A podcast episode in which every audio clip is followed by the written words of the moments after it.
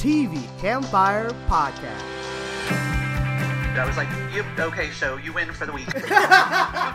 We're here. I hate to sound like a broken oh, record. Oh no! We're fans. It's one of the best things on television. Oh! All right, we got you a whole different Oh level. no, you didn't. We talk TV. That was the best scene ever. Like that I- uh, blew me away. it was absolutely amazing. I just couldn't believe it. Welcome to the show. This is podcast number 551, and I'm Libya, your host. And this week we have returning guests. Hi, this is Tom. I chair the communication department at Palm Beach Atlantic University in Florida. Hey, this is Peter. I live in Hollywood and write for uh, We Live Entertainment and WhySoBlue.com. Hi, this is Allison, and I write reviews for Whedonopolis. Hi, this is Yusun, costume designer and TV enthusiast from Los Angeles.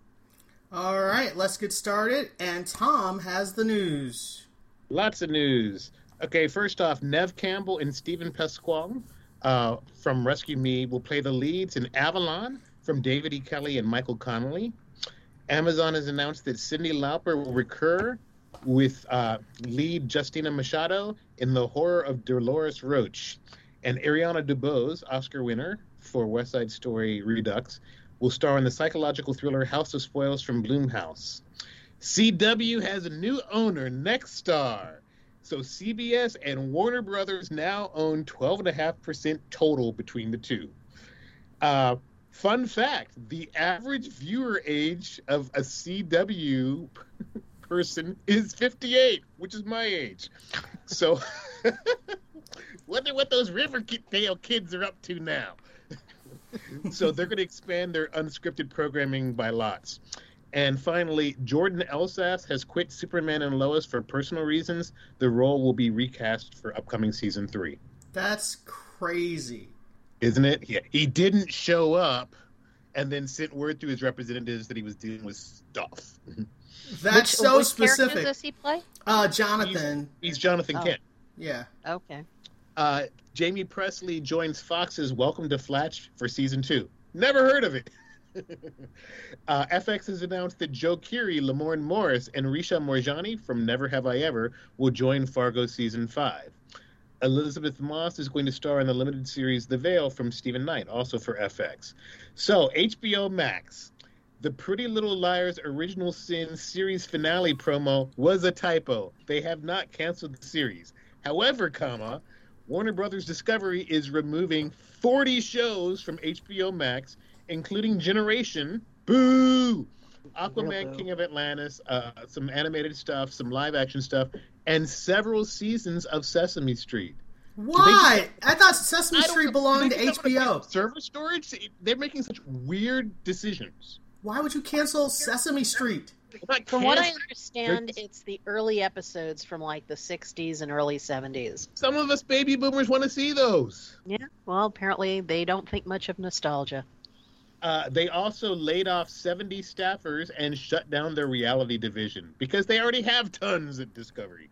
Uh, they did announce, however, the Green Lantern series is still alive, and the Black Canary movie with uh, uh, what I'm, I'm blanking on her name from uh, Lovecraft Country is still in development.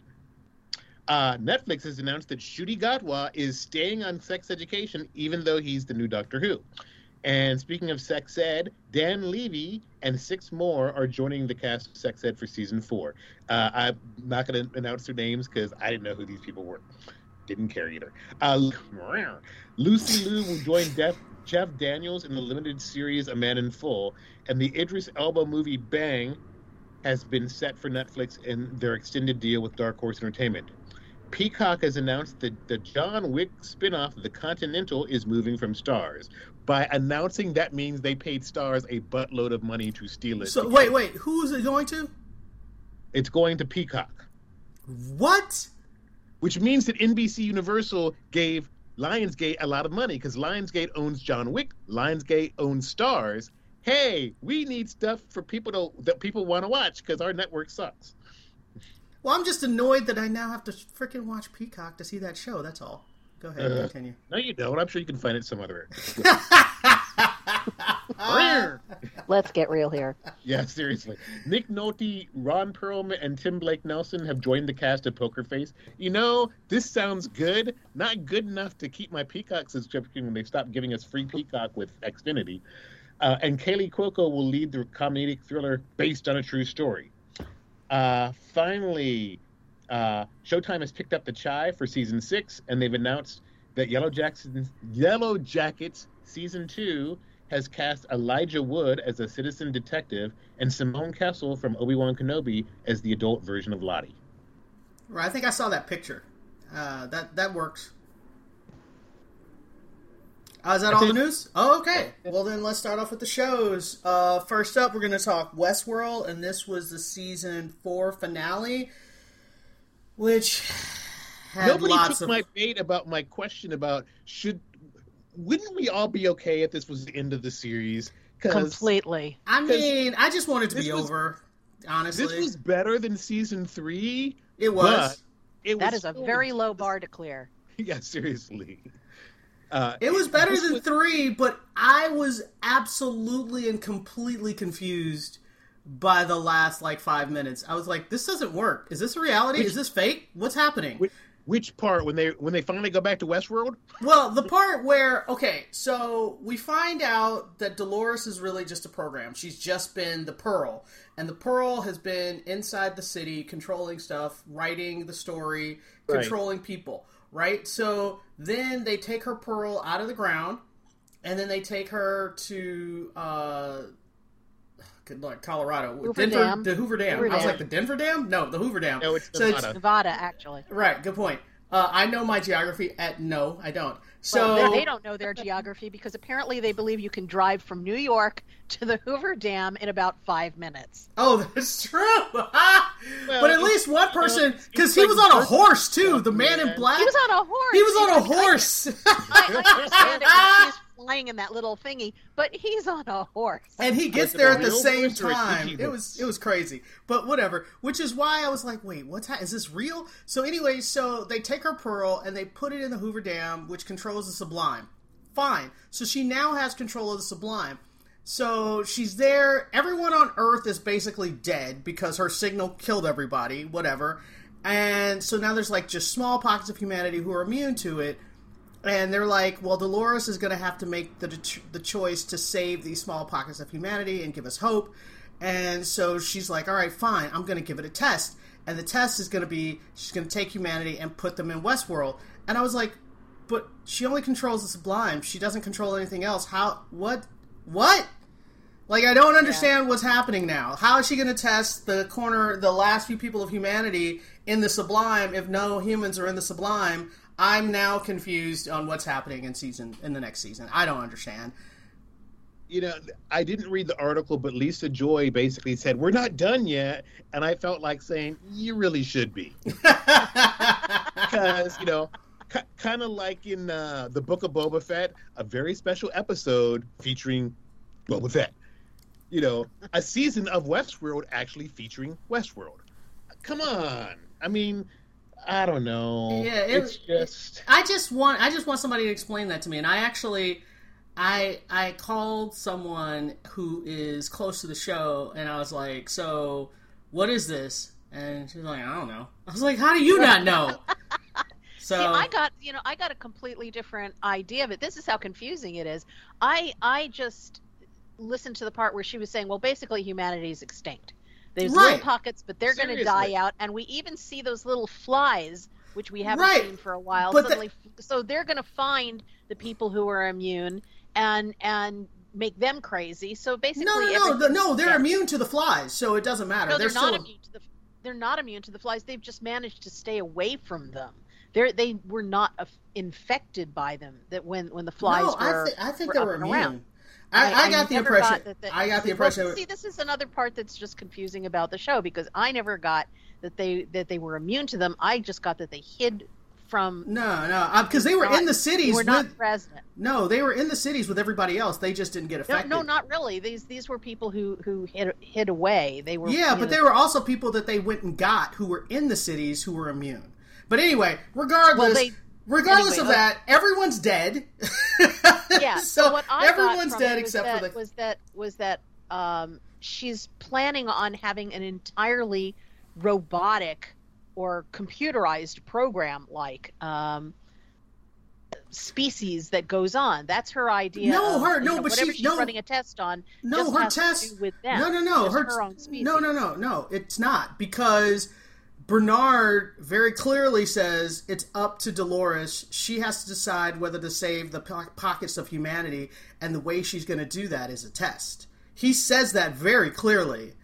Uh, so I was just like, okay, so she has to decide if the pockets of humanity are worth saving because she could just go into Sublime and the AIs could just live forever and no worries.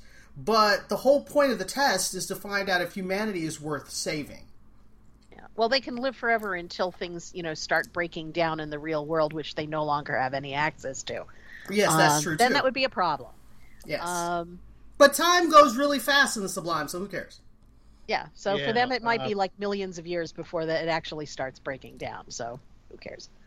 There were there were some bright spots in this episode. Mainly, the scene that got me is when is when uh, when when host Caleb said goodbye to you know flesh and His blood daughter. C. Yeah, that was and good. she, she she's got to know that he's not really her dad. She knows. But the- she was. She does. yeah.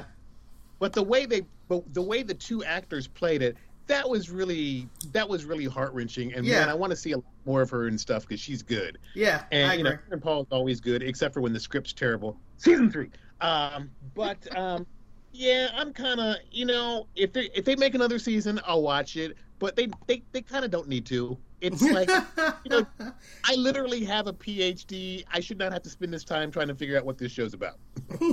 You it's just they they they've beaten a dead horse. You know, you you go look at at the overall breadth of this show, and there's nothing that compares to season one, which itself, if you- if it, it if it was one and done, if it had ended there, we would be looking back on it as one of the great moments on television. I really like season was- two, was to be honest. I like season I- I- two season two was not bad it did not come up to the level of season one but it was still very very good Right. but then it went off the rails. three was just a disaster that- area Yeah, and then it went off the and rails. I think I think the reason partly that we're being e- as generous as we are with season four is because by comparison to season three, it's just better.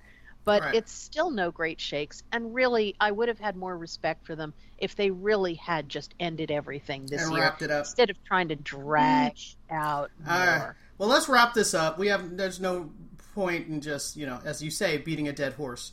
Yeah. So next up, let's talk about only murders in the building, and this is the penultimate episode where they, in theory, reveal the murderer, um, which was a really cool. Forget the murderer. We finally found out that uh, Martin Short is not the father of his son. So say that again, Maury. What did you say, Maury?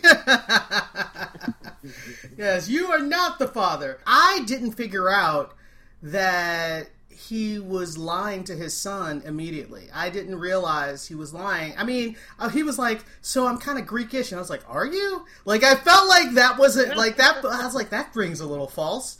Um, but then it was like the happy ending, and he hugs his son. I was like, "Oh, that's really sweet." And then when it reveals that he's lying, I was like, "Oh, that makes way more sense." I'm dumb. So, oh, Well, just that moment where he attacks Nathan. Lane Oh, that was so was good. That was so good. It's just I, I fell over. That was just perfectly done. That was Oh, great. Shirley MacLaine. But, but we Oh, all Shirley knew. MacLaine. Yeah, and we all knew from last week's episode that the cop was obviously not the brain trust of whatever murder happened. so when they reveal this week that he's working for the podcaster uh, Tina Fey, I was like, I should have guessed it all along. So that was a really good kind of reveal because it's one of those reveals that as soon as they tell you, you're like, oh man, I should have known that. But I love the fact that the, the big the big surprise reveal within that reveal is the fact that her assistant is the supposedly missing woman. Yes. So I'm I'm a little confused by that. Like, what does that mean? That she made up that her first case entirely, or what does that mean? Yeah, she she she constructed everything, and actually, a guy is in prison now um, because of, of false evidence that Oh, that she planted. That she planned. It. Yeah, Oh, right. I was. I, I guess I didn't follow which that. explains why her her assistant shows up is, dead at the end of the season. Yeah, well, it, it explains why her assistant is so deferential and won't say anything against her. Because if she does, you know, if, if she reveals Everybody's going to jail. She risks, yeah, she risks going to jail too. So, um, yeah, that does that does explain a lot. Uh, Houston, you were trying to speak earlier. Go ahead. for being a comedy and for being quirky and this and that, I have to give props to the fact that it's a proper mystery show. Do you know what I mean? Like, I'm really enjoying throughout the season kind of guessing, you know, who's what and what's happening. And, you know, and then, you know, the breadcrumbs they leave for us, you know, very legitimate. You know, it's not, it, it like you said about the like, oh, well, I should have known that. Well, we should have, you know, but not really, you know. So the show does a really great job of not dumping stuff, you know, the episode before or at any time, and us being like, well, that seems kind of out of left field. Um, so it's a real fine line between keeping people guessing, you know, legitimately, and then earning the, the the answer they give us. You know what I mean? So I think they do a wonderful job. We talk all the time about the comedy and the this and the that and whatever, but at the end of the day, it's still a really fun mystery. And I think that I said this to you off uh, off podcast. Um, it reminds me a little bit of not a lot, not a lot, but kind of even the way it's sort of shot and the goofiness of it. But there's like an actual mystery. It reminds me of the movie Clue. Uh, back in the I don't know 80s maybe, um, which was funny but still a mystery and this and that. You know, so for me the tone of the show I think is hard to pull off and they do it. So props to them. The other thing is I love that um, you know, again, they're like tying up all the loose ends. I mean, they could do that in the finale, which I'm sure they will. But I mean, we got the answer to Rose, you know, um, Shirley MacLaine not being, you know, the mom. We uh, we got the answer about the painting. Uh, we got the answer about the child paternity. We got the, I mean, so it normally we complain that they do like an uh, on the show we do you know that they did an info they do an info dump.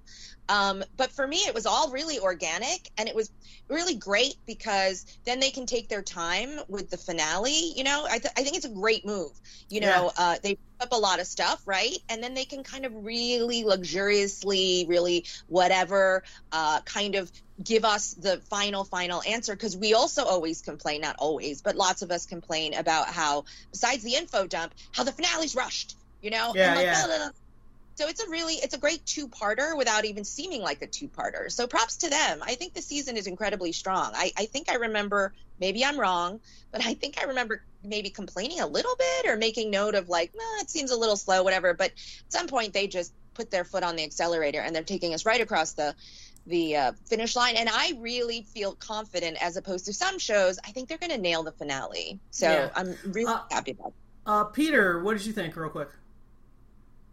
Yeah, I really enjoyed it. I mean, pretty much everything Houston said. Um, I, I, I like that as many, like she said, I like that they've wrapped, they've managed to answer a lot of questions, um, even ones that I that I had like kind of forgotten about and stuff. Uh, it's been a pretty fun season, you know. As long as they nail like, uh, as long as the finale is like solid, I think that um, it's weird how I like. I do agree that the mystery is fun. Although I will say my favorite part about the show is really more just the cast and the guest stars and stuff. Like that's what I and and and, and you know and, and the uh, wait, what is the building called? The Arconian? Is that Yeah, Oh, yeah.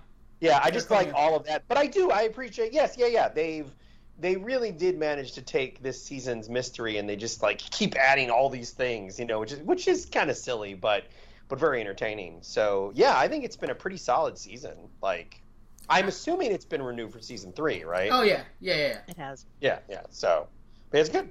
All right. So wrapping that up, uh, I think we're saying thumbs up. Um, next up, we're going to talk uh, Better Call Saul series finale, and this is this is uh, for all the marbles people. Let's see if we can if we can put the the cherry on top. And I'm to say, when I finished that finale, I was like, was this better than the than the uh, Breaking Bad finale, or which one was? I was like, I don't know. This was really good. It got me. I got a little misty eyed, and I was like, I'm not crying, you're crying, sort of situation. And I saw an interview after the fact where Rhea Seehorn said that Saul got redeemed, and I was like, I don't know if I thought he was redeemed because he took all those years to protect uh, Rhea Seehorn's character that I'm blanking on, uh, Kim. So he took all those years. He he got his whole sentence reduced to seven years, and then he does this crazy thing where he just gets all these years added back to himself by just confessing and confessing. And what I loved about it was he would confess to one thing, and then he'd look back at Kim and be like, "Is that enough?" And she'd just look at him, and he'd be like, "Okay," and then he'd confess to something else, and he'd look back at her, and she he would just check out her face and he'd be like okay and then he could come back and he he just kept going until he saw her face change to where she kind of forgave him and that's where he stopped well actually no. He actually talked about his brother. He like threw that cherry on top and they were like this has nothing to do with the case. He was like yeah I Oh, just no, say that wasn't a crime, and then he says, "Oh, yes, it was." Yes, it was. yeah. And that was that was really good. Like but i don't know if i felt like he was redeemed. So i did feel like he did it to protect kim which he's always done. That is just in his character. He will always protect kim but i don't know if i think that he when you say someone's redeemed that means that they genuinely regret everything they've done and they've turned over a new leaf and i don't believe they're going to do that crime again i don't believe that at all about saul i that- think he's going to be I think he's going to be controlling that prison in like ten minutes. Like, Oh well, we so you got a little bit of that, you know, at the very end. I mean, he's he's obviously, you know, big man on campus as Right. far as the the prison is concerned. He's he's the lawyer that everybody goes to, so you know he's protected. He's he's going to be fine in there. right? Um, but I mean, as fine I- as you're going to be in a supermax, I guess, but still. But you know, I mean, I had I, I had such a reaction to to this. I, I have to say that before I started watching it, before I tuned in to this last episode, I like hesitated because I was I was like, oh, oh please don't screw it up, please, please give me a good ending, please. After all this, um, because I'm I'm that invested in the characters, and by the time it ended, I actually I had to walk away from the TV. I had to take a moment, which I don't do normally Right. with, with television, and just process it for a while Yeah. because it just it was it. I think it's one of the most perfect finales I of any show I've ever seen. Breaking Bad is is flawless in its own way for its own thing, but I think for this, you know, the the ending of Better Call Saul was equally perfect for the type of show that Yeah. it is. Yeah, and I, I just where where everyone ends up and where we know everything you know has has led up to and and all of that i i was just floored by how how flawless this was. Performance uh, writing directing the look of the piece every, every every element of it was was just amazing to me and like you i don't think that saul is uh or jimmy or gene or whatever, whatever his name is. Um, I well, you know, he does in the court. He does specifically say, "No, I am James McGill." yes, So he's he's going. He he wants to be who he was. He wants to to this to to express himself as who he is, rather than an identity that he's taken on, and that's important to him. Of course, the people in the prison don't care. They still call him Saul. right. Um, but I think I think he wanted to become more authentic and and he was doing a lot of this. He was doing a great deal of this for Kim. He orchestrated this yeah, solely to get her in that courtroom so he could give this confession with her watching. But I think on an on an even greater level, and as Tom brought up, you know, his his confession about his brother is part of this. It it goes beyond Kim and his need to just cleanse himself and and and to own up to what he's done right. including what what happened with his brother, which clearly is he's not being tried for. Um, I, I I don't think that he's he's redeemed, but I think he's on a path toward that. I think that's what he ultimately wants now more than more than at, at any other time, and I- that's why I- that I could see. Yes, I could see. I, I agree with you because his thing is he's always about getting over, and so that deal that he made with the DA was another example of him getting over, outsmarting whoever. Mm-hmm. He always has to do that, and and I really do like that he threw that all out of the window so that he could make up with Kim, kind of, Mm-hmm. and protect her. But go ahead, Tom. Go ahead. You haven't spoken. I don't think he was trying to protect Kim so much as I think he wanted slash needed to come clean and needed her to witness this Yes. because at the end of the day, it's a love story. Right. That scene of them in the prison sharing a cigarette is counterpart to a scene from the pilot. And I just, oh my gosh, I would argue that it is it is a redemption story because the definition of redemption, just look it up, is the act of saving from to be saved from sin, error, or evil. And the thing, Jimmy is trying to be saved from himself. And the brilliance of this pilot, or sorry, the the brilliance of this finale is they use this notion of the time machine several times throughout the episode. The episode itself is a time machine. And when they first said we're going to do this show and it's going to take place before, during, and after Breaking Bad, and in this episode, we get scenes before, during, and after Breaking Bad. We see the three faces of Jimmy McGill. We see Right. Jimmy, we see Saul, we see Gene from Right. Cinnabon. And I just think I'm like Slow clap. Peter, Peter Gould and Vince Gilligan nailed these last two episodes. They Yeah. gave me everything I wanted. Uh, what's fascinating is going into the finale of Breaking Bad, I had a list of three things I wanted, and they addressed all of them. In this, I just really wanted Jimmy to come clean. And that scene in the courtroom, I mean, they, they brought back three Breaking Bad veterans, which was Yeah. or, or three veterans. Uh, uh, we got Michael McKean back, who hasn't been watching the show, so he didn't know the context of the scene. He's got to catch up. We got to see uh, Betsy Brandt, who Yeah. you used to work with, who's awesome, and then we also got to see um, who's the third one from Breaking Bad.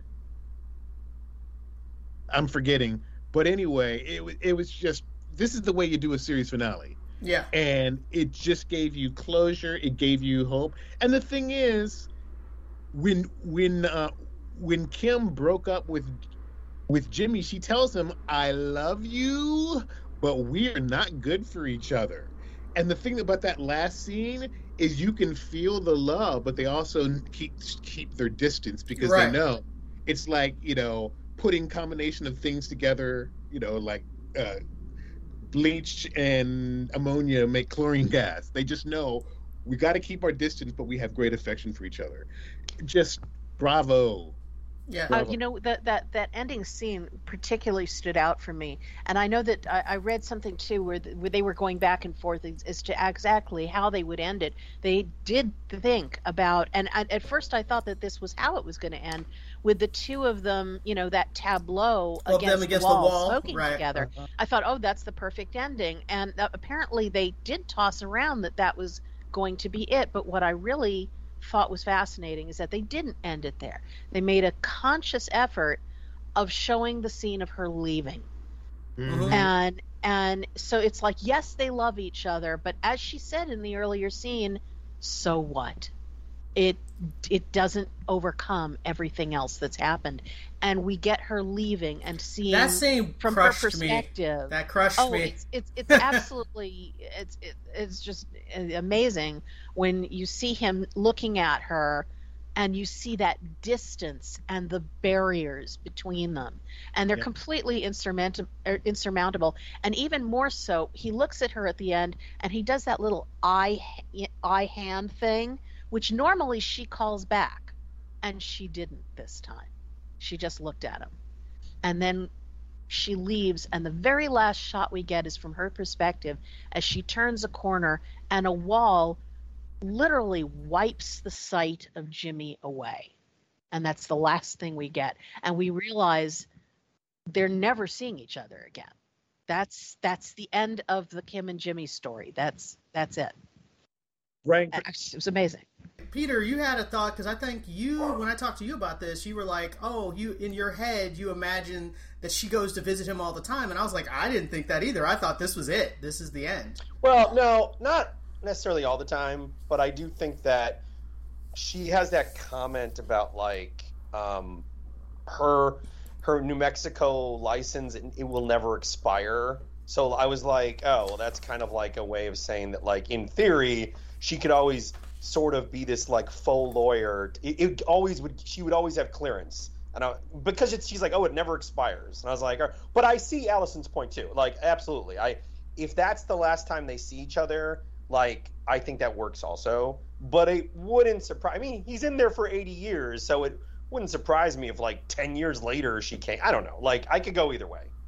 Okay. Do you have any other comments before we move on? My only other comment was um uh, along with on Tom. I mean, I loved it. I thought it was really emotional and pretty perfect. Um, the only extra comment I would say is along with what Tom was saying about um the you know I love seeing um I really loved is it Betty Brant is that yeah, Betty? yeah. Brant. Betsy. Betsy. Yeah. really loved her Betsy Brandt really really loved her scene but I gotta say I thought that the earlier episodes with um with Walter White were okay um, This like, one though the- nailed it. Yeah. I thought the cigarette scene with um with uh, Jesse and Kim was kind of nice in the previous episode, but I really thought that the finale, having it be this moment where Jimmy's asking that question about the time machine, and Walt being Walt, he just has to show his superiority in his intelligence. He just can't.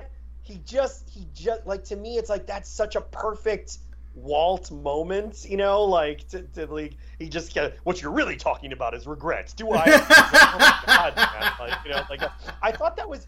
It's like that also could be in theory. That's the last time we will see um, Bryan Cranston play Walter White, and I thought that was a pretty perfect. That like, was yeah, great. great. I That like, was great, really yeah. great- yeah. Well, and also, Uh, I really what I really liked about that scene too is Walter genuinely gives them a moment of regret that he's had in his life. He's like, He does, I, he does. I should have done this. I should have done that. And he was like, "What about you?" And he's like, "Uh, the slip and fall and blah blah blah." Yeah. And he looks at him and he was like, "You've always been this terrible person. Like there was never a moment where you weren't." And I was just like, "Yeah, that's that's pretty that's pretty great." That that I love that scene. I love that scene I love the scene too. Yeah, I because mean, that great. because Well, but- before I didn't feel like it was worth bringing them back when they had that scene in the trailer or the Yeah, it the, was okay. the Winnebago. That was- was- Yeah, that really didn't work service. so well. All Yeah, the others, though, yeah. have been That was superior fan to service. that. yeah, and it felt and it And felt this like it. especially. It felt like it. But that scene right there was worth the price of admission. That is worth Yeah. bringing Bryan Cranston back. So Definitely. I was like, I yeah, that was amazing. And you know he wasn't cheap. it wasn't about the You know what money. I From what I heard, they had to like convince him because he was like, "The end of my character's done. The period's done. Like, why should I come back and unearth this character?" And they had to really you a convince. bunch of Emmys, dude. You owe us. No, I mean, they said there was a lot of convincing that had to happen, and I'm sure it was that scene that sold him versus the the one when they're in the. I was going to Yeah, the call it a band kind of went nowhere. Yeah. And the, the But let's wrap But this. You know, yeah. but one of the things I love about his confession, though, is that even though it is a, a true feeling of regret for him, it's also so perfectly Walter White because Right. he's still blaming Blame other some other people, people, for right. What he does. yeah, Yeah. totally. Yes. yeah, that was perfect. You're right. always the victim. Yeah. Mhm. All right. Well, let's move on. Let's move on. Obviously, all the thumbs up for Yeah. Better Call Saul Oh my finale. Uh, next up, we're going to talk about Motherland, Fort Salem, and I don't even know what episode you guys are on because I haven't. been Episode watching. nine, three oh nine.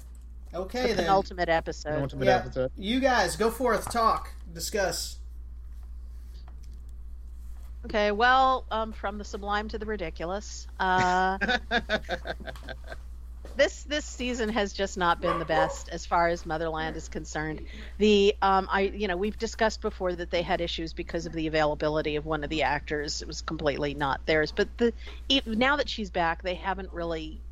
It, it feels like they don't know what to do with the show. And they're, you know, this this was the the the penultimate episode where everything should be ratcheting up like crazy, and instead they they finished one storyline like I mean like way too tidy. Like okay, well we're done with the courtroom here. Everybody everything's done. Everything's fine, and we're finished with that story. Bye. Um, and then they move on to doing a wedding, and then they throw A double wedding, a double wedding, of course, because you can't overlook all that happiness. Um, and and then you know they reserve the build for the end for like literally the last five minutes of the show, and at this point there is there is no sense of of forward momentum. All the tension has been dissipated and, and you're just spending the hour wondering do they know what they're writing do they have a clue what's going on um so i i don't know i The i have care, I think, is the bigger question, Allison. yeah, seriously. Well, you know, they do these little little um uh in in between things for the you know these behind the scenes bits for for the show where everyone seems totally invested in what they're doing, but it sure doesn't look like it on the screen. And and this especially this this last couple these last few episodes have just been a mess. So I'm going into the finale, you know, next week with not big hopes. I mean, it's it's the end and and that's going to be it and i i just don't feel like i care much other than okay one last thing to have to cover for the podcast Although one, the, my favorite moment in the entire episode is when Sheryl Lee Ralph reveals that she is alive and kicking and pimp slaps the crap out of uh, the vice, the evil vice president. that was great. yeah that was a nice moment Yeah, but even even that for me was a little anticlimactic because we knew she this we knew that we knew she was going to make the great big magician reveal. You know what I mean? Like ta-da! You know, drop the curtain and here I am. Um, so yes, it was satisfying because he's you know a jerk. I will use that word. um, so, uh, and I've talked about sort of the the fact that he is, wasn't or hasn't been a complete mustache twirler, but I mean, at this point, he kind of is a mustache twirler. I feel like I'm still going to be a little bit more forgiving. Uh, I can't disagree with almost everything that Allison said, and it's a real shame because I know that we uh, questioned the show straight from the beginning, and uh, none of us really particularly liked it. I, I'm surprised we all stuck with it, uh, and then I think we pretty much agreed that it got you know much better, and then possibly even good, great, sort of, you know, in there. Um, and then it was just a continual slide. I mean, certainly even without Raelle's uh, removal or, or you know the accident and this and that. It had already kind of started to you know slide down but it, it, i mean if it had stayed at that level i would have been fine and maybe they could have kind of come back with the finale but i am definitely sad that this show is going out on a whimper because um it i don't think it's I mean, it's not great at all, but I really I want to be a little more forgiving because I know you were like, oh well, the you know she's back now, you know what I mean, uh, and so they should still be doing. I don't think that's how it works. I mean, they had to derail the entire plot probably, and just because she's back in an episode or two, or you know, right before the end, you can't just bring her right back and then be like, oh, we're going to right the ship and we're going to go right back to the plot we had. I'm sure that it changed the entire trajectory of the show, all the way probably up until the finale. So I'm willing to give them a little bit more of a pass, but I can't deny that the show is limping off, and I can't imagine that the finale is going to be good. Um, you know, I, I I said off podcast just recently how much I love finales, even of shows I don't I've never watched. I just sometimes I'll tune in, especially if it's a historic show. Um, you know, I purposely 100% uh, t- turned down the volume for when you guys were talking about uh, Better Call Saul. So I have absolutely no idea anything about the finale. And I'm, you know, and I know that was obviously the right choice because eventually I'll see the series and I do not want to be spoiled. I imagine by the time I get around to it, though, it will have been spoiled for me. But, you know, anyway, just to wrap up, I, I really think that um, the show started out really well. Uh, sorry, that didn't, you know, didn't do great. And then it kind of really. So anyway, I'm, I'm disappointed, but whatever. We'll be there for the finale. Maybe they'll be able to give us a little something, something. All right, let's wrap this up. Uh, let's move on to uh, the season finale of Evil, which we haven't really talked about uh, much this season. But I've been yeah, watching that it. got in- away from us I, I've been watching it in the background. I've been watching it at lunch, and I guess we just never. Men- I just like never mentioned it to anybody that I was doing that. So then when we got to the finale, I was like, "Dude, we totally got to talk about the finale. So Tom, you you sent me a head explodey emoji. So what made your head Yeah. explodey? Oh my gosh. Well, let's see. Uh, Leland tried to kill the prophet in the previous episode. That was ends- awesome. That was so and ends up killing the Monsignor. Didn't see that coming. Why didn't she tell anybody? Who? What? She was all like, she thought that she was the only one that was gonna die, and I think she was just like, she was like, oh, that's my future. So she was, she was just chill. and then uh, and then uh, evil Tim Matheson and Sheryl and freaking Leland are doing. They basically were trying to say that Andy was dead and have the dude and the girls. You know, the girls are loud as heck and annoying, but man, they're good little detectives. They're smart. Uh, yeah, yeah, yeah. yeah. they're listening to this dude try to say your dad's missing, presumed dead, and one of them's like, I don't believe this. I think this is Leland. Signs on to the game, and they hear the alert in the Zoom video from Yeah. his evil collaborator. Uh, so good for them, but obviously Nobody believed them though. Say what? Nobody believed them. That's the problem. They figured I it out. believe- But I can't believe Ben didn't tell Kristen. He should know better. No, I'm just saying nobody. They it's one of figured this out, and it's just it's Well, just them. well, their grandma believed them. She Yes, realized they 'cause she knows already. It all unraveled. Yeah. yes. Yeah, because Sheryl is into her hip. Just the thing I love about Evil, and I met I met the uh, head writer uh, at the beginning of season one before COVID. They're playing the long game, man. They've got these arcs planned out, and they're just oh my gosh. Hmm. But basically, Leland is the surrogate daddy to Kristen. Well, you don't I, surrogate. I'm like, you mean he contributed the the DNA? well, yes. He- yeah, he, Yeah, he, he, did. he, he is the ew. I know, right? I wanted to make you say it.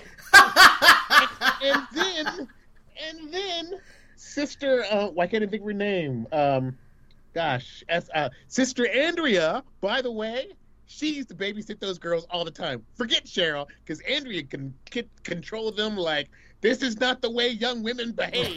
right. it was like Captain Von Trapp and the Van Trapp killer.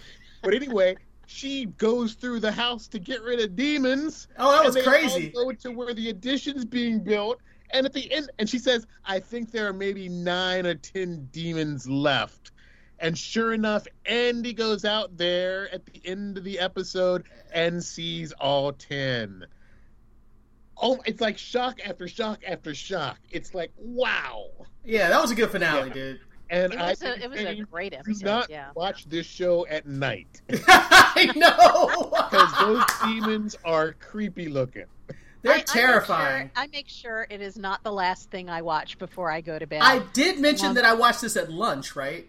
Yes. You did, yes. Perfect I- timing. I, I have to watch it in the day. I learned season one watching this show. I think I watched one episode a night. It's like can't do that anymore. You know, it's No, funny I- because I, I, when the show got started, I was just kind of, you know, I was like, okay, it's it's all right.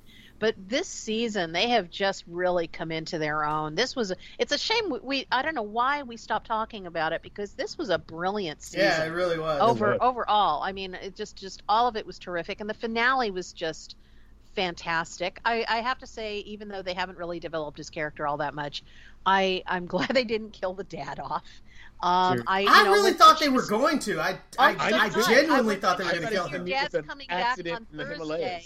Himalayas. yeah, when when when she, the prophet said that the your dad's coming back on thursday i thought i kept thinking not necessarily alive That's what I thought. I thought it was going to be the body too. I was like, oh, it's the body. I mean, coming yeah. back face first, you know. I mean, so I, I and that almost happened. We saw, oh my God, that scene with Leland and and uh, Tim Matheson, as as they're suddenly singing "What's the Matter with Kids" from Bye Bye Birdie as they're carting this. Oh wow, yeah, that was crazy.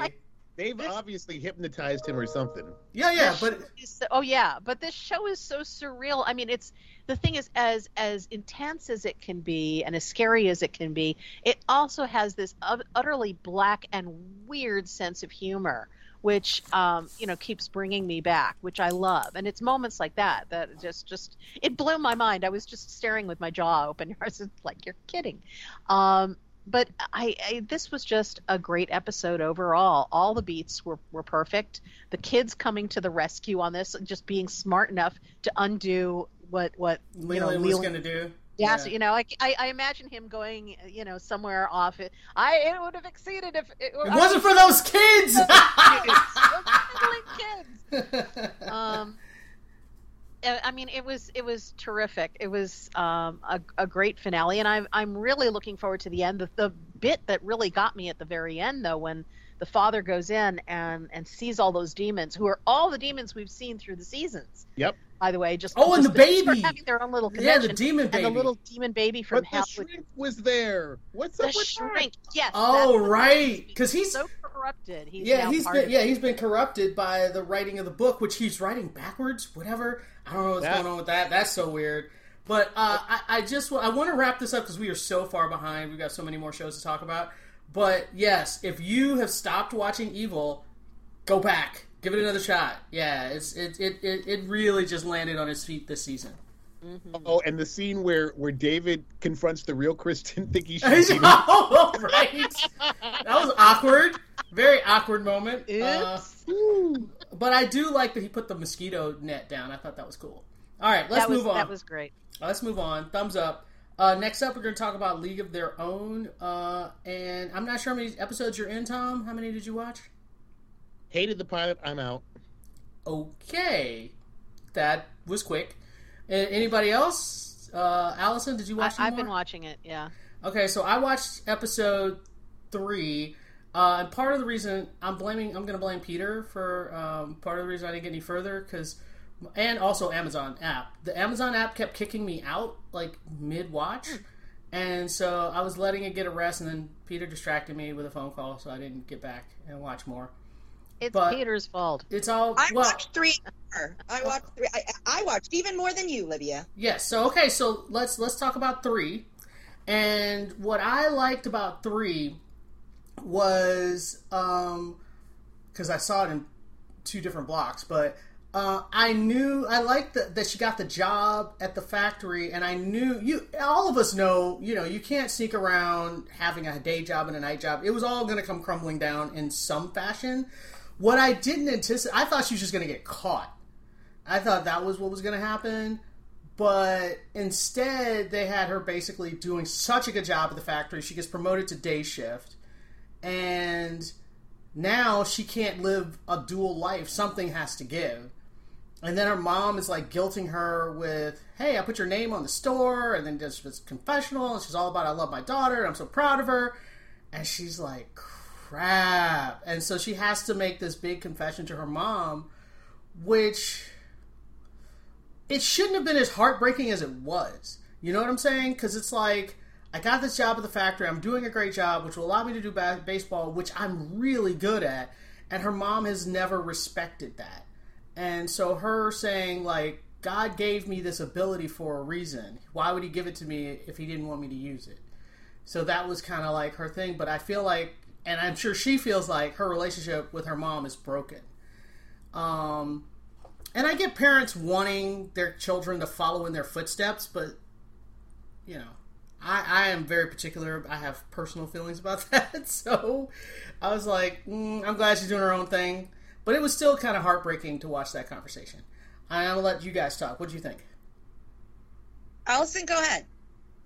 Um, well, actually, I I got I, I've watched all of it, um, as I am wont to do with a lot of series.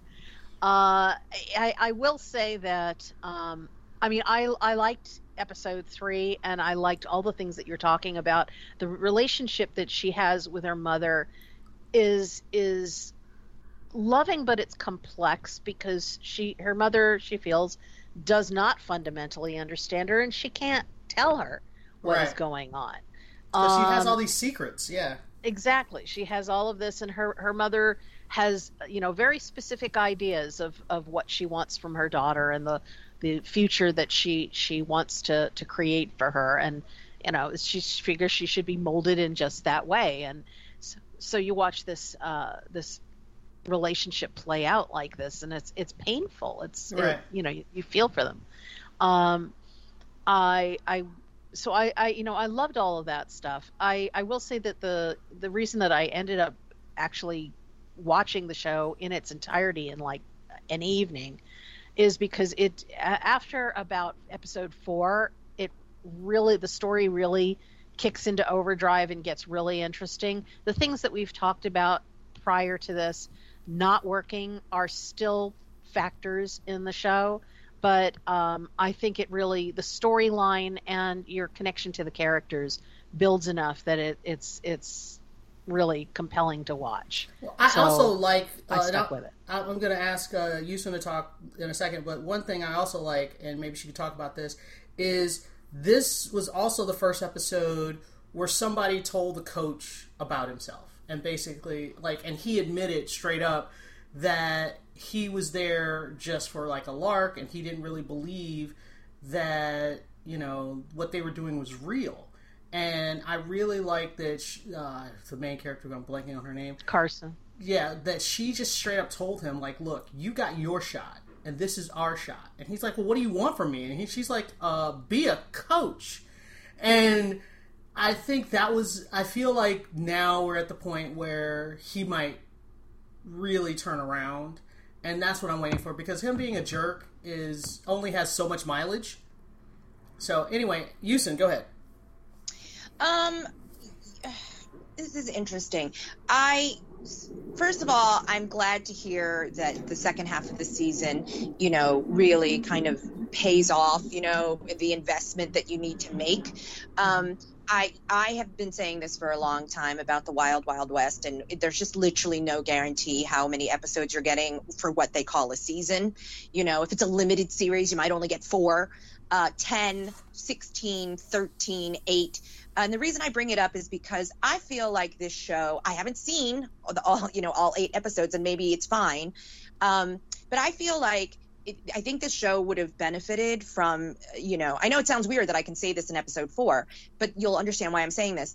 Uh, you know, the, uh, you know, 10 episodes, maybe two more or what- whatever. Because for me, I really thought that the first episode and maybe even the second episode tried too hard, you know, especially with the cursing and the music and the, you know what I mean? And it was sort of like trumpets blaring, like, here we are, you know, we're going to be un- non traditional and this, this is the stuff that we're going to be dealing with. And I thought, okay, okay.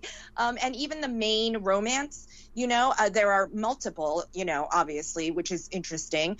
Um, I it, I don't buy it. I do not feel the chemistry between the two leads, um, which is very difficult then because the show it's very much uh, not the only you know thing to watch and and not the only even relationship both you know heterosexual and uh, homosexual.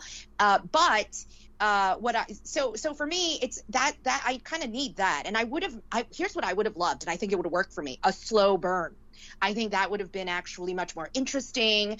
Uh, it would have given me mo- a time to be more invested, you know, in the relationship. Obviously, um, the the housewife, uh, what, I forgot her name. You, you guys just said it. Carson. Um, Carson. Carson, you know, has that that built-in conflict, which is very, I mean, it's very topical for, you know, we talk about being in the closet even just recently in the last 20 years, but certainly back then, you know, and then on the flip side of that, a single woman who is also, you know, in the closet. And I, I really loved how she was talking about how she has this like setup, you know, where like, oh, after this happens, I have to be seen with a guy, you know, and all this sort of the machinations that are involved. Um, I thought that was a really good detail uh, to kind of make the whole situation more real. Um, so I really like that. I loved. I'm talking about little points and scenes. Uh, again, the the relationship uh, between uh, I don't know anybody's names. The best friend, you know, who who did the crab party, you know, and her right, husband. uh, her, yeah, because he's getting called to war. Right. So poignant when he when he admits that he's afraid of dying. You know what I mean? I'm actually even getting a little bit choked up because uh, it, you know, it, it it's such a reality. Those people, those people, the people who went to war anytime, you know, anytime people go off to war, but especially because they were drafted. You know, as, uh, same with the Vietnam War. Um, I thought it was just very real and sweet. And you know, uh, when she asked him, I mean, really, when she asked him what he's afraid of, and he first said of losing my glasses. I almost lost it. I really did because it was such a small but real thing. And, you know, and it was before he could truly admit what he was super afraid of, you know, truly afraid of. So those moments, those little moments, both in dialogue and acting, like it made me care about the show more. And on the macro, the thing that I was missing, which they, uh, which they corrected as well, is I wanted to see more baseball. You know what I mean? you, know what I mean? And I think when you're introducing a show called A League of Their Own, you know, it should have been actually honestly more baseball heavy, right? And then let us get into the relationships. You know what I mean? Show us the, all the team members. Show us the. I wanted more of that, and then the slower burn of getting to know their their conflicts and their personalities, and you know, blah blah blah. So I will focus just a little bit more on. Uh, I loved the baseball stuff. I loved that you know because you mentioned the coach didn't really want to be there. They decided sort of, you know, big bears, you know, what is it? The little that uh, the great the Bears, you know, the the baseball movie from like the 70s, you know, their coach Yeah, is terrible. Bad you know, News so- Bears. Bad Yes. News Bears thing. And I love that movie because I actually played baseball in the 70s when when But girls I, I wanna, were- I, we got to No. wrap this up. We're, we're, we're way behind. No. So I want to say that even though uh, three and four, here's the other thing, and I really want to address this because I made a point of it last show. I I I like that they took the accelerator off, the foot off the accelerator with the the the lead, the other lead, you know, because I still find her unlikable, but but less unlikable because I really thought about this. She doesn't do anything that is isn't isn't selfish, right? And when she showed up at her friend's house, her best friend's husband is going off to war. And when her best friend, you know, gave her a dressing down, I was like, that is absolutely correct. Like, what are you doing? So, that being said, though, in the next episode, you know, or maybe it was this episode, like you said, the thing with her mother and this and that. So, I will wrap up by saying this. The show has definitely gotten better for me. Uh, it corrected some of the things that I, was a real problem for me. And like I said, I think a lot of it was just because they tried too hard in the first two episodes. And I am absolutely going to con- continue watching, especially because Allison says that you know you it, it gives you even more you know to care about and it's very interesting and whatever whatever. So you know I'm not super like oh my god I was so wrong. I'm just like okay great you've you've given me enough t- to make me want to watch uh you know th- the rest of the season. I'm sure I'll, I'll finish this out for sure. All right, let's wrap up. So, I, thumbs up ish is what I think we were feeling there. Uh, all right, next up, we're going to talk about what we do in the shadows, and this episode is um, Guillermo brings his family to the house thinking that it's empty, and then Nadja has a girls' night in thinking that it's empty. Ha ha! Surprise hijinks! Hilarity ensues. and then the boys have their camping hunting trip and you know you know what you know what you know what Laszlo you know what you know what and then that happens that was uh No, guess what? guess what that's Hey, fine Laszlo, guess what? Hey, Laszlo, Laszlo, guess, what? Guess what? um I So- loved everything, including the title of this episode. When I looked and saw that they called it Pine Barrens, I just I just fell over laughing. You know, I mean, it was it was it was flawless. I was it was great Wait, but wait, I, I, Allison, I want to know why. Why was it so funny to you? Because that is one of the the classic. I, I think one of the the best episodes of The Sopranos. Sopranos. Yes. oh I mean, it's it's, one it's of our leads meets his fate. I Yes. didn't get that reference. I I, I want to. I, I definitely want. I mean, I don't want to interrupt you, but I just want to say this because obviously I'm going to talk later. Uh, I didn't get that at all because I am. Shh, don't tell anybody from New Jersey, and Pine Barrens is absolutely a place and famous for the New Jersey Devil. So I've got plenty to say about that. But oh I right because it's about the New Jersey Devil good point Yeah, yeah, Mhm. no, it's actually a thing. The Pine Barrens, we camping. We as kids, we were told the New New Jersey Devil story. So this has a particular significance for me. Go, but go back, Allison. I did not get the Sopranos reference. Okay. Well, I not having been raised in New Jersey, I did not know about that until I mean, I actually did some reading afterward that I went, "Oh, so it was an actual thing." But um I I mean, I wouldn't have cared if it wasn't. They're they're they're New Jersey they're uh, New Jersey Devil, the Jersey Devil, whatever it is, um, was was uh, brilliantly done, and just the, the whole time that they're talking about it being just a legend that vampires make up to cover off to cover their kills, um, and then suddenly they discover it's real. Uh, I thought I thought that was was great, but the you know the main thing is just the interaction because you've got these you know the you, they've separated the characters into these into these groups who all think you know they're doing their own thing, but um, they're you know the the what happens as a result is is fantastic because um, the the whole bit with Guillermo and his family, he's finally going to be getting together with them after all this time. He wants to patch things up and and be with his family. And he's made up this whole crazy story about how he owns this place and he works for the railroad and and then and then Nadja comes in on the on this and he introduces her not only as his girlfriend but his maid. um, the frozen look on Nadja's face. I was amazed that she went around, uh, uh, you know, along with it as for for as long as she did. Um, but it was it was just fantastically done. I mean, I mean, and his his family just accepts this, with the exception of his grandmother, who clearly is, you know, the premier vampire hunter in the family, and wasn't fooled for an instant. Nope.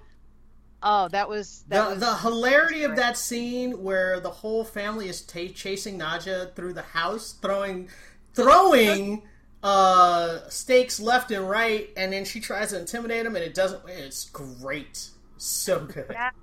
I love hearing that you love the show so much now, or at least this episode, because you're you're you're you're dialing into, leaning into the like just the absurdity of it. You know what I mean? The it's like no, a. no, no, no, no. I, there's plenty of episodes I still don't find funny. So I mean, I'm sorry, what? I said there are plenty of episodes I still don't find funny. Oh, no, no, no. I, that you can you cannot like the previous episodes. I'm just saying going forward, I think there's you know like you're two for two now, so or like three for three or something.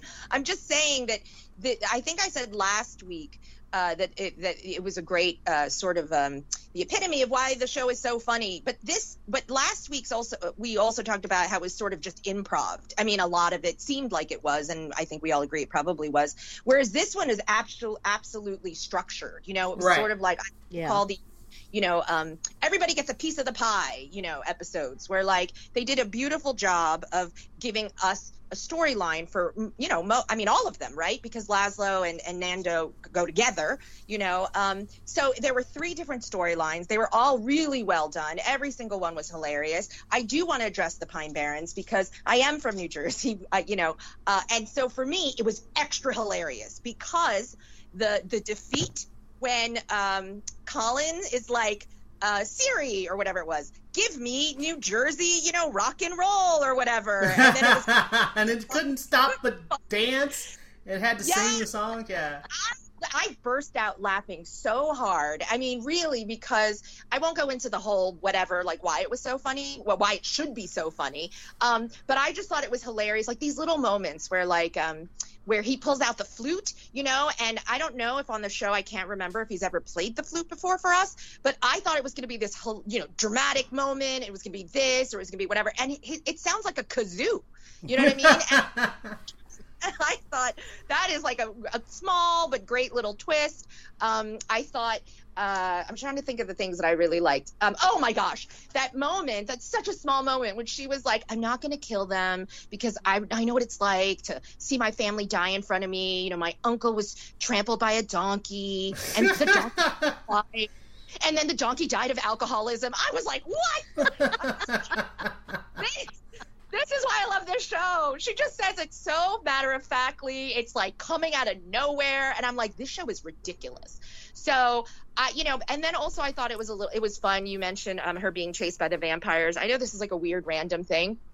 But the show is always so, you know, the funny and the human, whatever. And I just thought it was a gas to see her climbing, cr- crawling sideways on the wall. You know what I mean? Like that's a very vampire thing to do. So, you know, so that was just kind of neat. I, you know, this show is just you know how people talk about like pasta throw stick you know throw pasta on a wall and see if it sticks whatever you know in the writers room? I feel like this is just throwing pasta all up in the air. You know what i mean? And seeing where it lands. It's just hilariously weird and funny and random and they just give you jokes everywhere visual jokes you know puns and Yeah. i mean it's just nuts. So Uh, i mean i thought the episode was great fun. Uh, Peter, I, I want you to recant your whole uh, Guillermo's not funny uh, thing you had going last week, please. Go ahead on on on podcast for the official recording. Well, he's still not the funniest part of the show. But That's but not what did- I asked you to say. no, go ahead. But I, go ahead. but I did think he, he says he has one line of the 23 minutes. Uh, he has a he has one line, but unfortunately, I, I'm so sorry, I don't remember what it is. But basically, he's talking about his family and how they're vampire or how they're Van Helsings, and obviously mixing them with Nadja. And he says something in Spanish, and his delivery was pretty funny. I was like, oh, that's pretty funny. Like, but in general, no, I would still stick to That's all about of gear. the Guillermo's delivery is what makes him funny 100% Yeah, yeah, yeah. of the time. Well, that that line I thought was pretty good. I, I, I wish I remember what the line was. Um, but yeah, yeah, very funny episode. Like I thought it was pretty terrific. All right. Well, we, I also we need... like that he finally came out to his family. Oh right, and they were as- just all like, "Yeah." It's like they didn't care that he was gay. What they were concerned with was that he wanted to be a vampire. Right, as you should be. As you should You be. should be. be honest, We right? know you're gay. We've known for years. but we got to move on, guys. We are so far behind schedule. We got to keep going. Uh, next up, we're two thumbs up, by the way.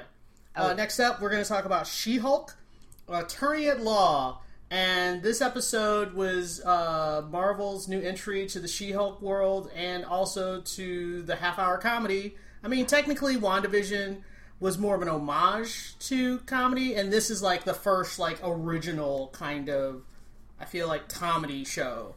Um, her relationship with her cousin is fantastic.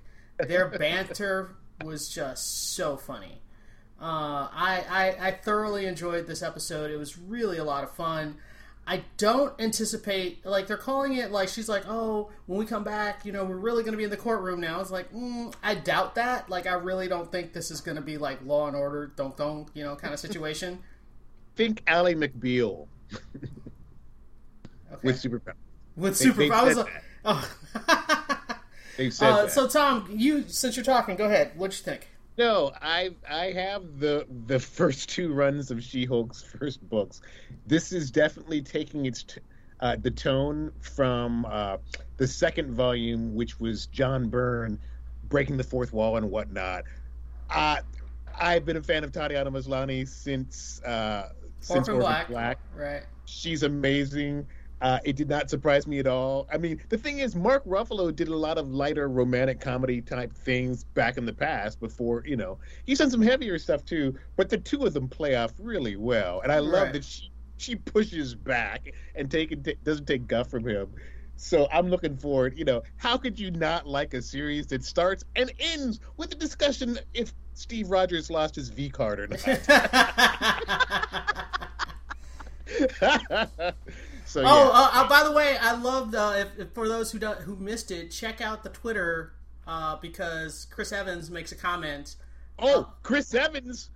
I, I read a review of the series saying that Chris Evans brought this subject up in the past. It's almost like the writers were went to his Twitter thread. well, he basically commented on She-Hulk, and he had like a he was laughing, and then he had one with a zipper across his mouth, like he's never going to speak. And then Mark Ruffalo replied, like, "I'm sorry, bro. I was totally under a lot of pressure. She she she forced it out of me." So just just it's like I like the fact that you watch the show and then you kind of go to Twitter and it's like continued. oh Um, yeah.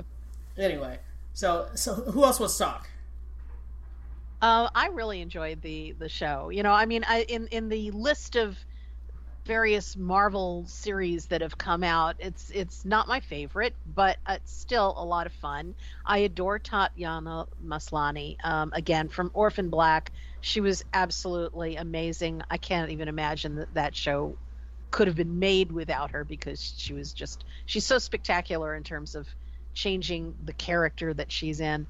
Um and and the uh this show it's she's she's still perfectly um great as as the character. She's like you needed someone who was a charismatic focus and i think that she she does a great job in it.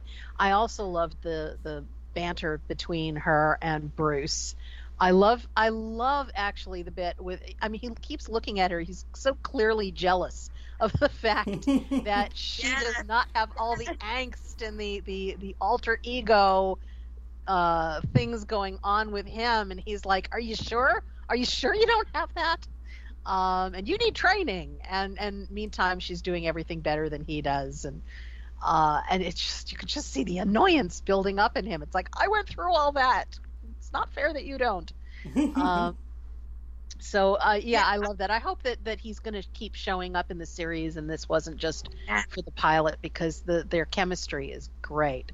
Uh, but yeah, I'm looking I'm looking forward to it. I think it's going to be fun, and I think they are going to be doing a fair amount of stuff in uh, in the courtroom because they've lined up a bunch of characters, you know, especially like uh, Charlie Cox as uh, as Daredevil, um, who who function in the courtroom. So I think she's going to be doing a lot of turns that at least start in courtroom settings, even if they go kind of crazy from there.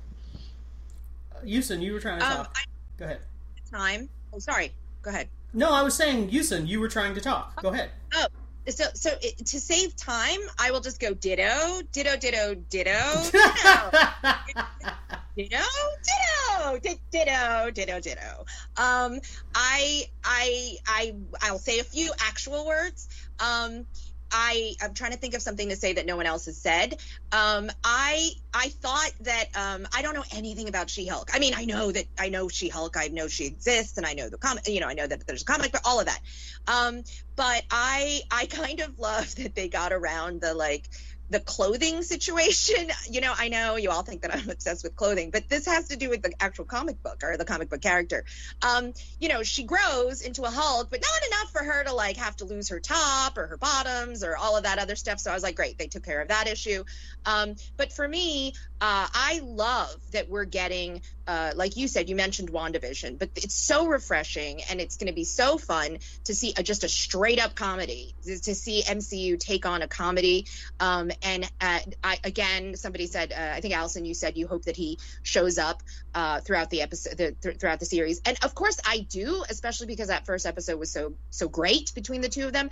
But I'm okay if he doesn't, just so that they can like super focus on her as opposed to sort of making it like a buddy cop kind of a show. That being said, Yeah, oh, I don't want it to be that, but I just like I just like the bits between them.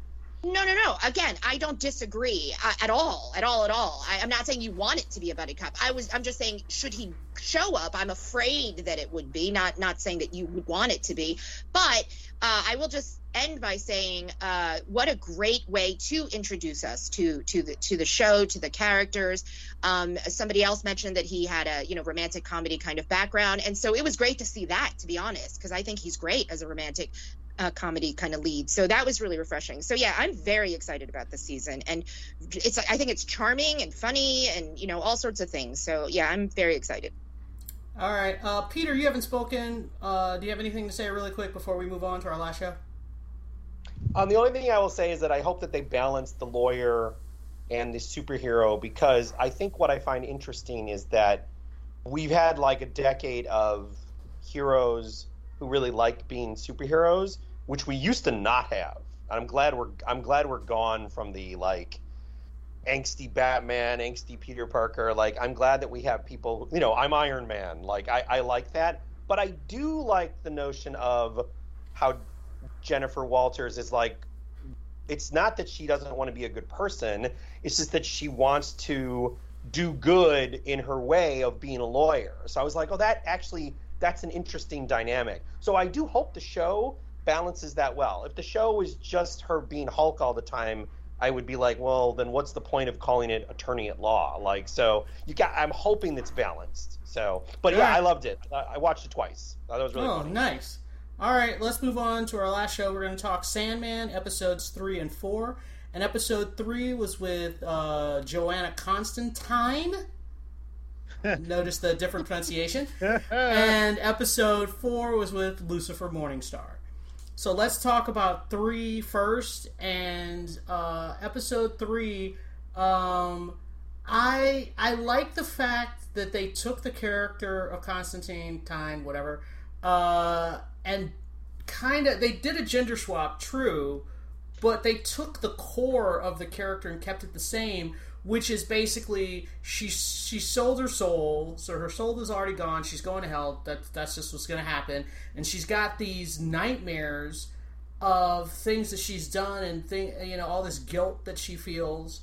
Um, and so that at the core shapes the character of who she is and she's so hyper focused on you know trying to do some good which is you know sending demons back and doing that so but she's still kind of a terrible person you know so she's still not really a good person and i like that even by making her you know a little cleaner and a little more together she's still at the core the same character and so I really appreciated that. And also, I loved her white coat. Uh, so I ha I talked fashion before you did. You said. Um, Go ahead, Tom. Go ahead, Tom. We're gonna do wanna- something about this. We're gonna get you one. We'll All try right. to get you one. I, I want to go on a semi rant. It, it drives me insane. Johanna Constantine is a real character in the comics. She is the descendant who shows up in a later episode. But it makes me. it's ridiculous that they put they took Constantine out of Legends of Tomorrow and made them do the gender swap for Sandman for a Justice League Dark series that's not going to happen now. It's like, really, really, get your Was heads that out the ra- was that the rationale? Yes, it is. That's Huh. the reason why they did it. I mean, and the, the reason why Gaiman played it off is like, well, she is a character in the comics, so it's not far of a stretch. I thought Jenna Marie Coleman did did a great job. Constantine's not a good person. That's the point. Right. That's the point. He's a terrible person who knows he's going to hell. Right. So, but I thought that even though they had to do some, you know, fast footwork, it, it was an interesting episode, and we will be seeing if we get more seasons, we'll be seeing more of Johanna because Neil Gaiman was given free access to all of DC's supernatural characters, and they show up. All right. Uh, I uh, think that Go ahead. I think the only thing I would say, um, sort of to counter that, is that I think that, um, like I don't know too much about Constantine besides the Keanu Reeves movie. So like, I and I love Jenna Coleman, and I, and I thought it was a it was a nice kind of like different kind of role for her. However, um, even though I agree with you guys about the kind of person that Constantine is, I did like that by the end of the episode, her kind of her own version of selfish is butted up against um, Dream's kind of coldness, and it ends up being Constantine that ends up being more human because you get to the scene at the end where it's her ex girlfriend who who now is like only surviving because of the sand, and he's just like, yeah, I'm just gonna take this, and she's like, well, what do you mean? Like she's gonna die? He's like, ah, and it's the only reason he was keeping her alive. He he's like. He has no emotion, and you're just like, "What the hell, man?" Like, Well, I, he's not I- human. I thought that was He's a not nice, human. She is. I, he's not. I know, but I thought that was a nice way of balancing what you guys are saying about Constantine, because you see Constantine as this selfish person. Because earlier, earlier, he wants her. He's gonna. She's gonna send somebody to hell. And he's like, wait, wait, wait, I need this person to find out where my helm is, and she doesn't care. She's like, wow, whatever. By the end of the episode, I like that. Even though Constantine's being Constantine, she obviously still cares about you know this ex partner and that was a nice way of highlighting her humanity that's what i liked about the scene whereas i was like oh now you've kind of flipped it you're right you guys are i, I know what you guys are saying that it's like well that's because dreams isn't human but regardless they are still human looking people in the scene and in that scene constantine shows up she seems more she's more sympathetic to the situation and i, I appreciated that. Well, I, I think it was more complicated than that because the thing is, what she's faced with by the end of the scene, what's happening to her ex, is a direct consequence of her own actions Yeah, or for sure. inaction. Absolutely. Because her her ex got a hold of that stuff because she left it there because she just just up and left one day, and now she's seeing that you can't do that. I mean, this was a very graphic idea of you can't just abandon people and expect everything to be okay and, and Right, there's no consequences you know this was the the uh, the logical end of of you know where you would take something like that.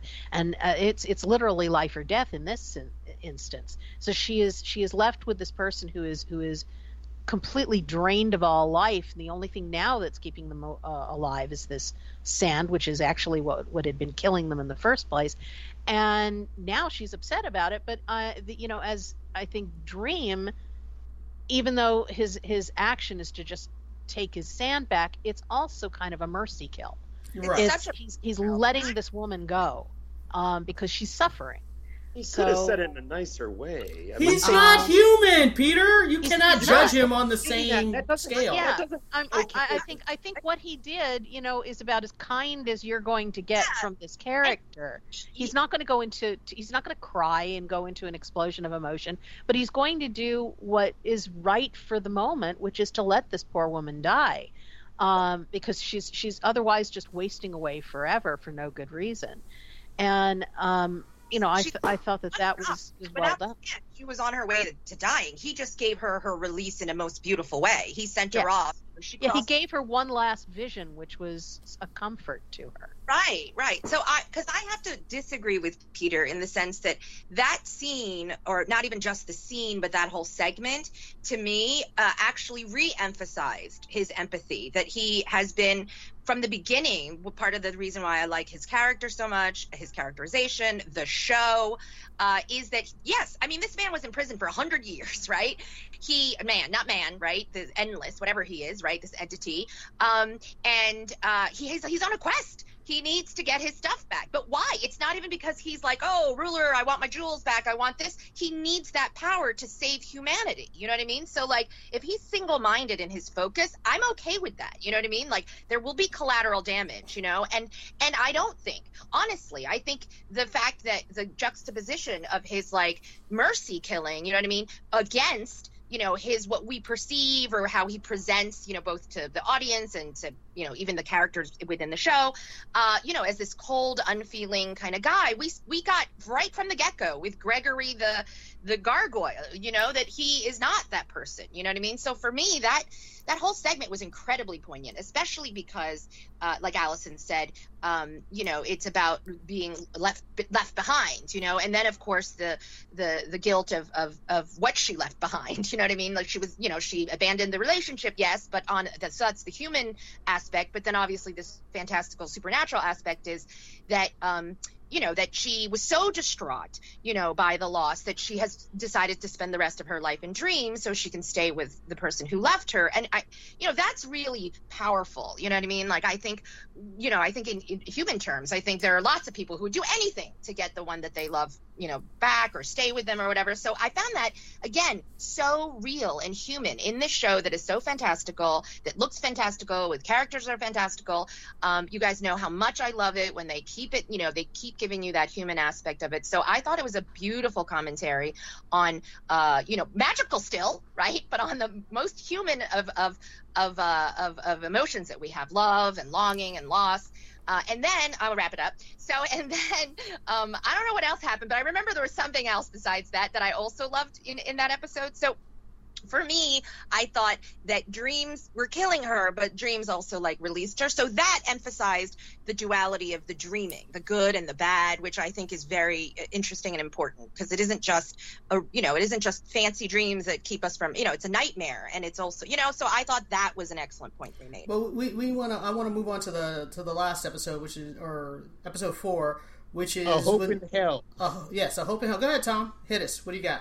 No, this is the episode that introduces uh, Gwendoline Christie as Lucifer Morningstar, and for those, th- for those who who watched the Fox slash Netflix Netflix Lucifer series, this that was technically a spin-off from this episode of the comic book, greatly altered to be the wacky detective format, but this is the way it's supposed to be.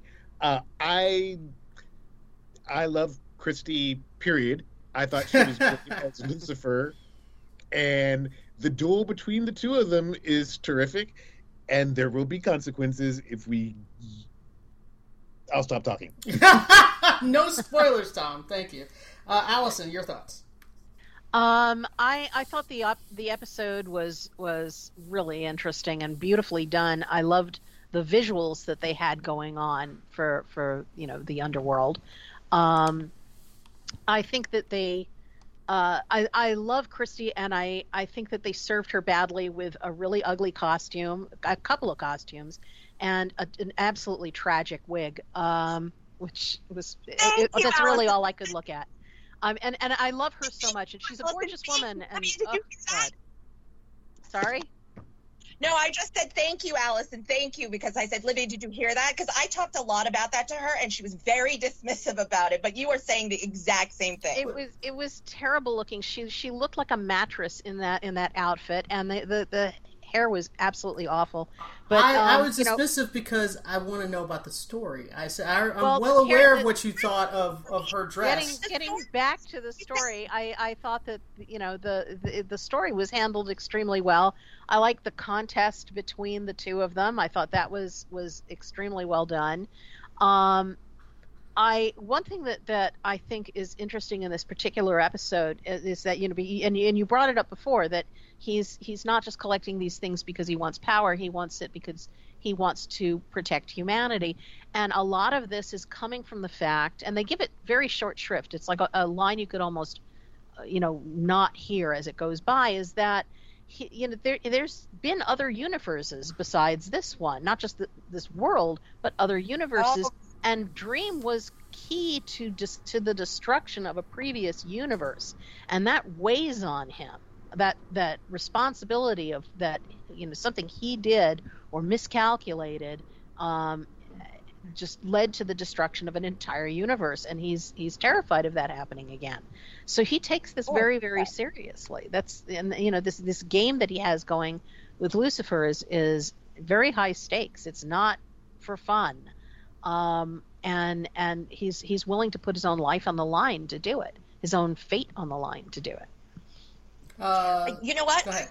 that. I actually missed that, Allison, and that makes it even more powerful and interesting for me. I'm glad you said something because I totally missed that. Um, and I will say, I know we're over, so I will just say uh, a few quick things. Um, the I've never seen hell, uh, you know, rendered so desolately beautiful. I mean, it was exquisite. I literally was like, if I die and unfortunately go to hell, I, I end up here. I was like, I'd be like, well, at least it's fucking. Oh, oh gosh, at least it's really beautiful in in in the way that it's just you know desolate and and you know whatever. Uh, so that was really impressive. I talk about it all the time. The show I think looks amazing. Uh, and then lastly, I just want to mention because I talked about this off pod, uh, podcast. I didn't. I don't know enough about Sandman. I'm sorry. You know, blah blah blah. But as a as a viewer who knows nothing, I should still be engaged and care and whatever. Um, I I really like that. I kind of went in thinking that he was going to be an anti-hero. You know, that he was an emo guy and he was this and that and you know blah blah blah and you know all of it. Uh, and he has absolutely turned out not to be. Obviously, uh, I mean he's still very emo. But um, the fact that they have explained to us that you know and and what you just said emphasizes that that he feels so much guilt about it uh, destroying a universe that he's really invested in saving our universe's humanity. So um, I like that. It's I know it's not a twist for people who who who knew, but for me, watching it from the beginning, it, again, it just adds more texture and it's more interesting. And for me, uh, his empathy, as as we see in bits and pieces throughout the series, I did watch a few more episodes. Um, yeah, I love it. I do. I I don't know if I'm going to end up loving the series in its entirety, but as far as you know, up through four, I I think it's really still very. I mean, it's great. I really like it. I, I think it's important too that it's not a human empathy that he has. I mean, they have that scene when he's going toward uh, Lucifer's um, castle, where he stops at that that prison uh, structure, and and his old lover from ten thousand years ago is Yeah. trapped in there. And and she asks him, you know, and, and the- first of all, the way she ended ended up here was because she she uh, defied him, how whatever that means, and then Right. she says to him, you know, um, do you do you forgive me? And it's been ten thousand years, and he says no. Bye. That's it. I love we have, that. to, we have to remember he's he's is you know whatever empathy we want to give to him, it's not a human empathy. Right. Uh, Peter, your thoughts real quick because we got to wrap this up. Seriously. It was really good. I don't really have much to add. I, I preferred episode three to four, um, but I mean, it was still really good. I I guess I liked the big battle when they were just saying, you know, you know, I'm a, you know, I'm a like, dire wolf, I'm a dire says wolf, the right, says the sworn wolf. I'm- sword of I'm the House Stark. Like, Yes. um, I thought that was pretty I cool. thought that was a GOT reference. It was. She was like, Yeah, "I'm no, a that's- dire yeah, yeah. wolf," and I was like, "You mean the house that you were sworn sword to on that other show?" Okay, sure. It was a little. It was a little nod to the audience. Yes, we saw it. But yeah, the battle was great. The battle was really good because I wasn't sure how they were gonna do a battle. So the yup. way that they did it, I thought was really creative, and it worked for me. I was like, "Oh, okay, that works." Um, but we need to wrap this up. So next week we will tackle episode uh, five and six, which wraps up this particular graphic novel. Um, so yeah, those who haven't managed to watch that, go forth and watch that for next week. Um, so if and they so, dropped a bonus episode too, so we should talk about that eventually. Eventually, yes, we, we have a little ways to go to get to that one. Um, so I'm assuming we're we're all basically saying thumbs up for this.